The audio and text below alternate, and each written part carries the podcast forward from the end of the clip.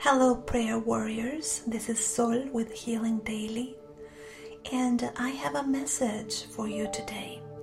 And the message is inspired by Genesis chapter 1, verse 3. Then God said, Let there be light, and there was light. God saw that the light was good, and then God separated the light from the darkness. Interestingly, this passage uh, goes under the title of The Story of Creation.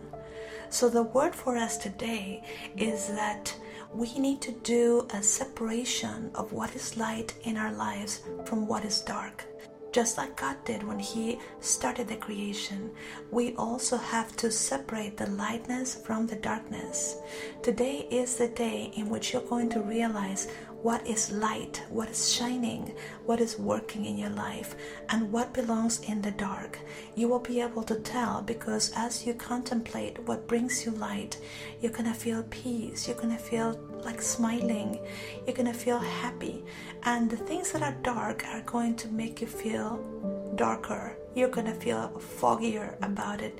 You may get a stomach ache, you may get a headache, you may feel like withdrawing. Those are all physical symptoms that something, some thought you're contemplating is uh, something that needs to be removed from your light. So today we're encouraged to think about Genesis and to think about the way in which God separated the light from the darkness. Let's focus on amplifying the light in your life. What deserves more light? What deserves more love?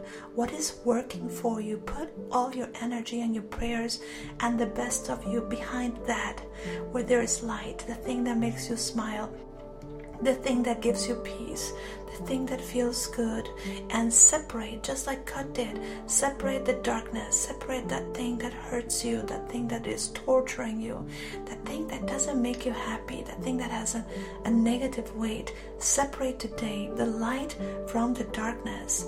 And as we reflect about that, let's think at that passage from Genesis goes under the title of the story of creation. And it made me think about our creations. What are you creating in your life where you need to separate the light from the, the light from the dark? Perhaps you're creating a new business. Perhaps you're creating a new project. Perhaps you're creating a new project line, a new idea, and you want to separate the thing that is working from the thing that isn't working. Focus today on amplifying the light, bless your creations, the story of your creation. We are reading Genesis, but there's creation in your life every day. The creation of you, a, a better version of yourself, the creation of the work that you do, of the business that you build, of the relationships that you want. Today, I pray that God inspires you and empowers you so that you can separate the light from the dark in your life. May God bless you.